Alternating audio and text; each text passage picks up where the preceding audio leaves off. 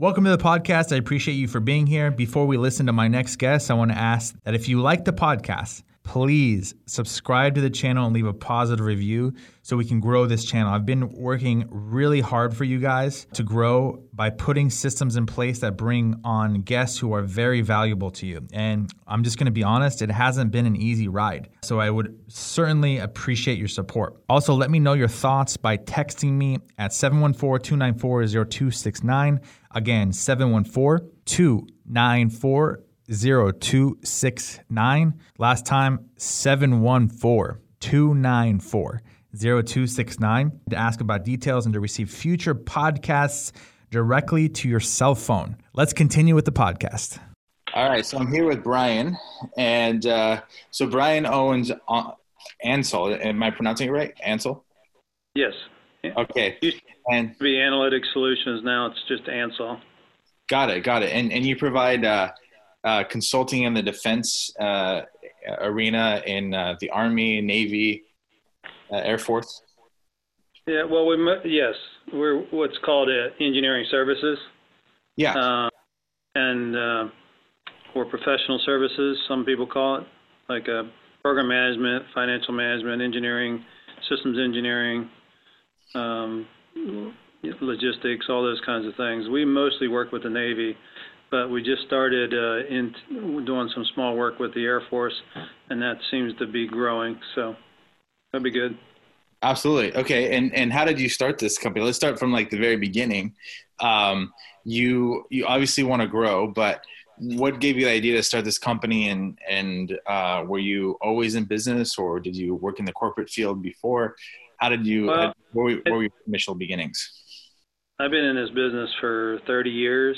Um, so, I mean, if you go all the way back, I was working construction and I met a, uh, I was in Washington, D.C., and I was working work, working construction, and a uh, friend from West, I'm from West Virginia, and, and a friend from West Virginia wanted me to, uh, uh, his, her son was living in the D.C. area and wanted to meet people from West Virginia. So I went and had lunch with him, and he said his company was hiring, so I submitted a resume, got an interview, got the job. Um, spent six years in that first company. Uh, we lost our contract, went out uh, to the other vendor three years later. They, uh, my old company and my new company, made up and bid the the uh, division RFP together, and then at the same time, SPAWAR was moving out here as part of BRAC 95. So they laid me off, and it uh, and it pissed off my customers, and um, to if I can say that. Um, and they told me they came. This is the first time they ever did anything like this. Came to me and said, Brian, do whatever you want to do. We'll support whatever you want. Because I was the main guy. I was the main support person in there, the main financial guy. And so I went out on my own with another lady, and then three years later, um, we lost our work because of some decisions the Navy made, not because of performance or anything. And so I went out on my own totally, and that was around '97, and I've been out on my own ever since. Nice. And uh, and so was that a difficult decision to make to go out go out on your own, or were you just like tired of getting laid off, or like what uh, was the motivation? Honestly, it was a way to stay motivated uh, in some sense, and the other was, sense it was the way to make more money. I never felt I felt, always felt that I, for as hard as I was working, I never was adequately compensated for what I was doing, and so I came in as a junior uh, uh, analyst, but from the day I started, I was doing senior analyst work and so I never really felt I was compensated. I understand why now, because uh, being a business owner and and where we are in our market and what you have to do with contracts. But and then at the same time, all my friends and my brother, they were all starting their own companies in the D.C. area, and I felt left out. you know, so I was like, shouldn't I be doing something more yeah. than, you know? And so it was a good uh, time. But I tell you, it was tough because I moved to San Diego and I didn't take a paycheck for seven months. You know. Whoa. So when you're only making you know twenty to thirty thousand dollars a year, that's pretty tough to do. Yeah. Wow. so how did you survive during those times? Like, how did you support yourself? Well, I was fortunately I was a good saver, and then I was a matter of de- defining which bills to pay, which ones not to pay, you know, and then learning. Um, once I once the uh, and I had a house in Maryland. I still have the house in Maryland, so I was still having to make my house payments, all my everything. So it, you just don't do a lot. You don't spend a lot of money, you know uh, during that time. I used all my savings. I used everything that I could scrape up. Yeah. Do you still have that? Do you still have that mindset today with your with your business? Yes. Yes. We're very uh, uh, uh, conservative financially, so we have no issues financially. Got it. Got it. Cool. And uh, okay, so you were able to support yourself. You didn't take a paycheck for six, seven months. Um, and but during that time you you made it through you you made it happen um, and then and then after that seven months you started taking a paycheck or like what what what caused that if if, if you should yeah i started making well the issue the the the issue was honestly i worked for free for several months which technically you're not allowed to do um, so and while the contract to do business with the um, with the government you have to have a contract vehicle so they, you have to be under contract, or you have to be a, either a prime or a subcontractor. Uh, and so during that time, most of that seven months was trying to figure out how to get under contract. You know, because I couldn't even take a paycheck. It wasn't like a, I wasn't uh, like I was going to get back pay. There was no back pay. There was just no pay at all. So I worked essentially seven months for free. You know, um, while I worked to learn the business and set this up. Uh, and then I, I teamed with SAF. My first contract was with subcontract was with SAIC, and it was a big um, what they call multiple award or uh, IDIQ type contract. And the uh, and so once I got on contract and got accepted, and, and the paperwork went through, and we started getting uh, paid, and then we started I started growing from there and then we were actually growing pretty good. And then decisions were made by um, some government people, captain in particular, that he wanted our work to be given to Booz Allen.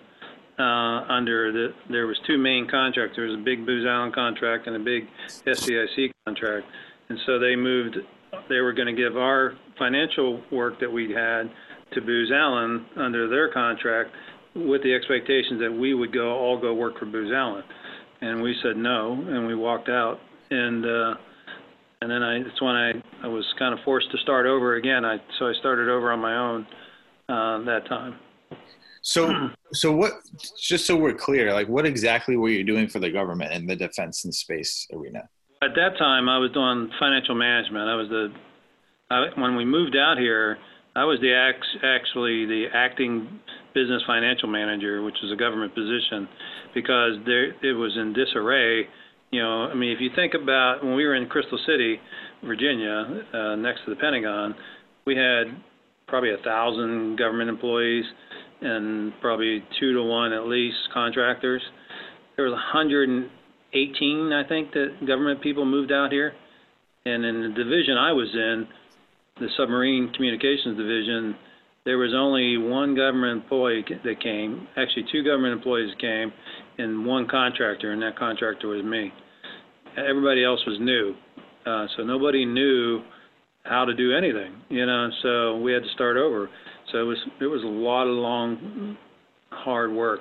And I was one of the last to move out here because the uh, we had all the budgets. I did all the budgets and the the POMing, the program of memorandum, budgeting for future I did all that because I was, there was nobody else left to do it. And I was the only one that knew enough to do it. So I stayed in D.C. for a long time defending the budgets and stuff. And then when we moved out here, trying to get everything moving. So I had taken over the financial areas, uh, what they call the P shop or the financial shops, and and the budgeting and the POMing, which is all the future stuff. So it was it was a lot of work, you know.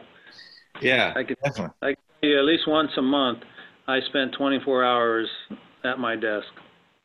Wow. Um, and you were helping with budgeting and financial analyses and things like that.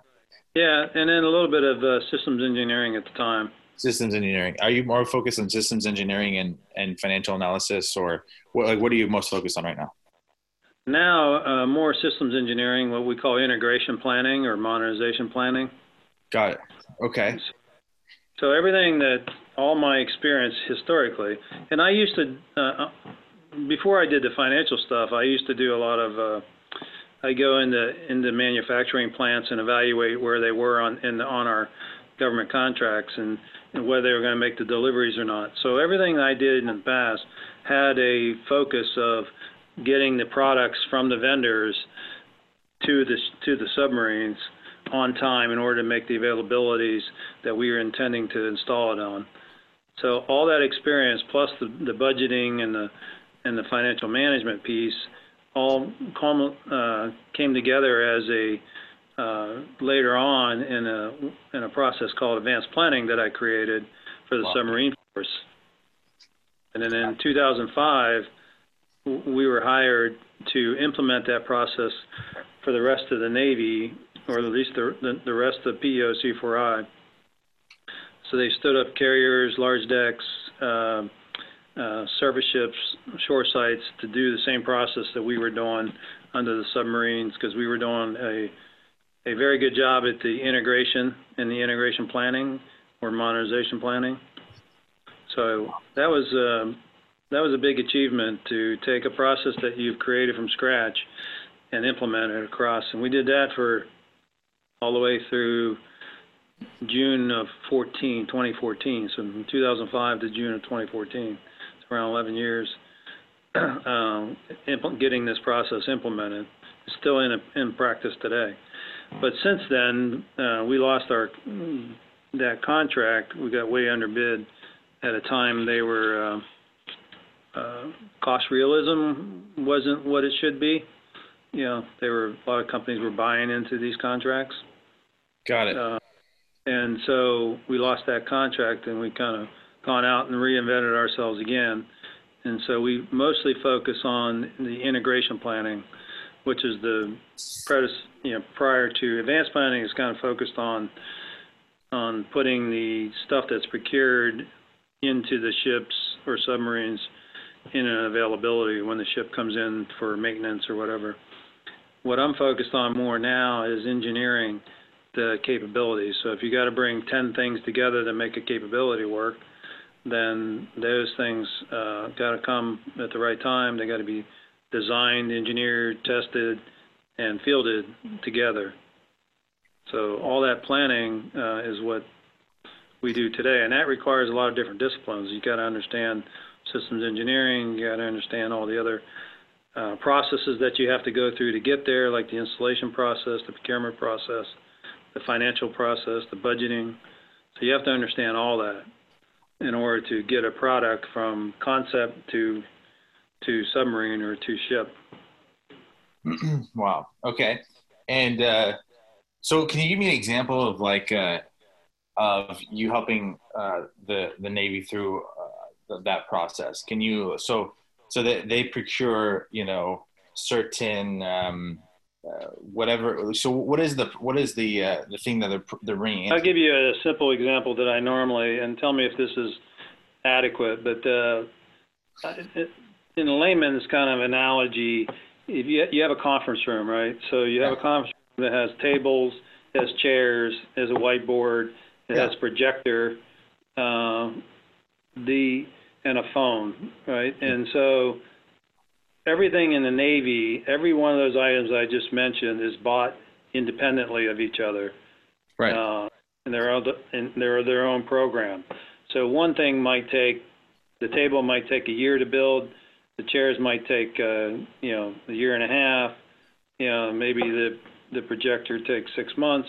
Um, the, and so you have to figure out what all those timelines and procurement cycles are and, and when everything's going to get put on contract and then you got you got to get it all to show up at the same time.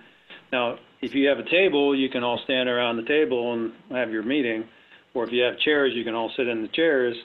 But in order to have a really a fully functioning uh, conference room, you have to have it all there at one time. all there at the same time. How are you getting these? Uh, so how are you getting these government contracts? That seems like a difficult process. Well, in the the advanced planning one was created specifically around our concept, and so we won the first two con two. And honestly, I don't know how we lost it because no one had ever done it other than us. So it is kind of a it's a I don't know. I'll reserve my comments, uh, but the uh, um, you you there's RFPs that they bid that they put out that the, of things they're interested in, and bid on those. Some of them are more technical, some of them are more admin, some are more program management, uh, some are just financial, you know, financial management, some are engineering. So you got to figure out what lane you want to be in. You know, and we don't try to be all things to all people. We tried to stay true to our niche and in our interest areas. The thing the the thing about us is that we're a small company and we're small for on purpose. We're most companies want to grow to you know two, four hundred thousand people. You know, we're 22 employees, and we you know we don't we want to stay under 50. We've been as high as 40. The uh, uh, the reason is I Got like it. the Okay. And and so sorry, you broke up there a little bit. The reason is what? I say I like the small feel of a of a company, and I like to. I'm still engaged with the clients, so I like to breaking. direct work, and so I'm not that interested in, you know, just grow, grow, grow, grow. Uh, but it's there if you want. If you're not growing, you're dying, is a saying in our industry. So if you're, um, so you have to continue to grow. Question is, how do you grow? What's nice about us is we are like problem solvers. So we go in, and the clients know us. They want us. You know, we're not bidding on something and winning something that the clients don't want. So we go in, they know our capabilities, they want us to be there. So it's a nice to nice to work with people that want you there, you know, versus you're there because you just you beat somebody else and you won a contract that they didn't want the the prime to lose, you know. So Totally. Yeah, hundred percent. And uh, okay, so like, how were? I'm still, I'm still curious as to how you were able to get like government contracts. I know it's it's you know you could you can refrain from like sharing you know this, but uh, but uh, if you want, um, but like it seems like it was quite a process, and then some some factors that go into them working with you were arbitrary. It seems like, um, but what do you it- mean? Because because uh, based on what you said you know there was reasons that you didn't get it and, and you were like the first and you're the only person doing a particular uh, right. task and you didn't get that um, Yeah. contract so sometimes these things don't make sense like I, I know in more complex sales like there's just so many factors it's probably do, doing like uh, you know business to government or b2b sales is more difficult than any other type of sale because it's just there's so much complexity behind you know what's what what's needed to to get this accomplished and uh you know I, I just feel like there's just a lot of decision makers there's a lot of people that have these arbitrary reasons for not working with you maybe they have relationships with other people i don't know but that's True. I mean, that's the reason why we lost our contract. It was Yeah. engineered by a particular person that wanted another company to win, even though they had never done the work or didn't know how to do the work. Know, and and they let them. There's a thing called key people on the contract, for an example, that that are supposed to be driving that contract. They didn't provide a single key person, even though they said they would in the proposal. So it was a total sham, uh, the proposal and you're going to get that a lot and that's the you know in this business it's really not it's not i will say there there's always i'll I'll say this with a grain of salt that most of the time it's up and up but there's other times where it's predetermined who's going to win it it's just a matter of going through the mechanics yeah and so when you mm-hmm. when you're evaluating a an effort that's how we on our side of the of the fence now the government won't won't agree won't won't agree with me on it. But most of the vendors like us, we look at it and we'll say, there's no way they're going to lose. This company's going to lose. They've had a contract for 20 years or whatever, know, and it, when, and it's a lot of times it's focused around who's in the government and who the customer is. Yeah, and you can go in and talk to these customers. You can shape a particular proposal. You can advertise, and we don't do a lot of that because it's, yeah, I don't. Some of this is predetermined, so you you got to spend time where you think you're you're gonna have benefit, you know. So, but you're not bidding, you're never going to win, right? So you there's a there's a piece that says even as cynical as you might get, you still have to bid if you want if you expect to win. So there's there's two really kind of aspects of this business uh, from a sales perspective. Most of it's bidding. Other times there is a portion of sales that you can make uh, and that's talking with clients and figuring out what their needs are. And if, if no one's meeting their needs, then they may be willing to come to you if you can figure out how they can get to you. You know, if you're on, a, say, another contract, for example. So we we we took a tack several years ago to uh, get on as many contract vehicles as we can, whether we're priming them or subbing them. So we're on a lot of different contracts now, with, and you make a lot of relationships with a lot of different companies in order to do that. So there's very few companies that have 100% of the capability on any of these contracts. So they put a team together to to cover all the needs. And so if you're a new vendor, you got to figure out what you're good at and what your selling point is and why they why they would want you on the team. You know, so if and then if you get on the team, then that's kind of where you start from there. Absolutely. Um, interesting. Um, so, okay, so when did you see your initial like? When did you see the initial stages of success, and where did you go from there? Like, so, where, where was that glimmer of hope of, of like, okay, now we're seeing some traction here, and then you started growing uh, a little bit, maybe faster, maybe not like exponentially fast, but you were. Still- well, I don't know that we're a good example because um, we've never really grown to like some companies want to grow. We've had the capability to do it. We just never did it. Um, I would say that the measure of success for me was when we won our first prime contract. Uh, that's kind of uh, probably a measurement for everybody. Uh, and then, uh, then when we won our second one, we won our third one, and then those are all validations that you're kind of a real company. You know, you're you can handle, uh, you can bid, you can win, and you can execute uh, with, with you know because it takes a lot of financial management talent in order and auditing and counting um, experience to get through these contracts. Got it. Uh, when the contract's over, it's just the a lot of the work is just starting because now you're doing audits and things to close out those contracts. Hundred um, percent. Did you, did you have you ever thought about getting investors? No. Never. Oh, okay. Uh, my uh, my uh, I mean I've I've I've talked to people who wanted to invest, but uh, I never needed to. I mean we were always financially sound, you know, and so um, the my accountant, my very first accountant, told me never the partner and never have uh, never give up ownership. So, and just from a ease of operating standpoint, uh, he said he said you can give profits, you can share the profit, but don't share ownership. And I never did. And it's probably cost me some in growing, um, but it's it's I sleep better at night. yeah. Yeah, what would you be opposed to investors though? Like, what, what what do you think that would it would take away from you if you worked with investors? I don't. It depends on what they want to invest. I mean, I don't.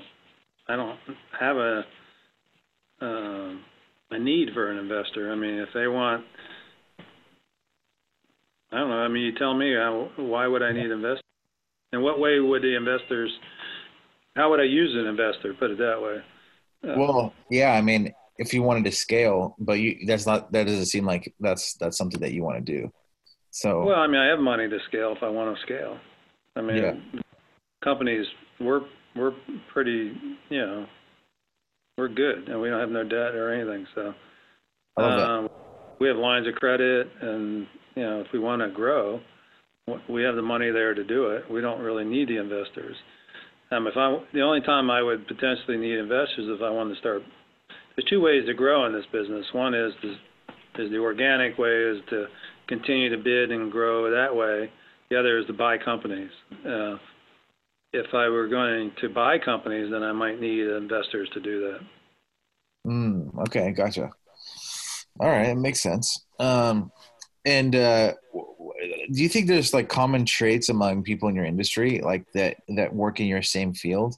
Like, what are the common traits of the people that work in in your industry? Um, and another question I wanted to ask after this is uh, kind of based on the government. But tell me, uh, what are some? Uh, common traits is a. Uh, um, you talking about the industry or the owners of- the industry? Yeah, the, the the the owners. Yeah, what are like common traits of like owners in in your industry? Uh, most of them are subject matter experts in some way of the, of the process or knowledge. A lot of small businesses grow because they're they're a subject matter expert in a particular area, and they they grow that, and then they start wanting to grow more. Um, I think it's a uh, for most people, it's a uh, I guess it's a challenge of of uh, success. You know, to see how far they can take it. Right. Yeah, business is definitely difficult. Um, so, all right. So, um, regarding the government, would you have to go through like background checks and stuff like that? Uh, depending on your clearance level, if you need a clearance, yes. Gotcha. Okay. Cool. Um, all right, man. Well, if there's somebody listening to this podcast that you probably would want to get a hold of, how how would you um, how would they get a hold of you? Through email? Uh, email is probably the best. I mean, you can go to our website, uh, www.ansolinc.com, and there's a contact us on there, or you can uh, probably just Google me, and uh, you can find my numbers. Shows up in all the Googles. So Awesome. it's uh, you know six one nine five two three two zero four zero extension one hundred one. Awesome, awesome. Thank you so much. I really appreciate you for doing this podcast. I look forward to conversing again soon.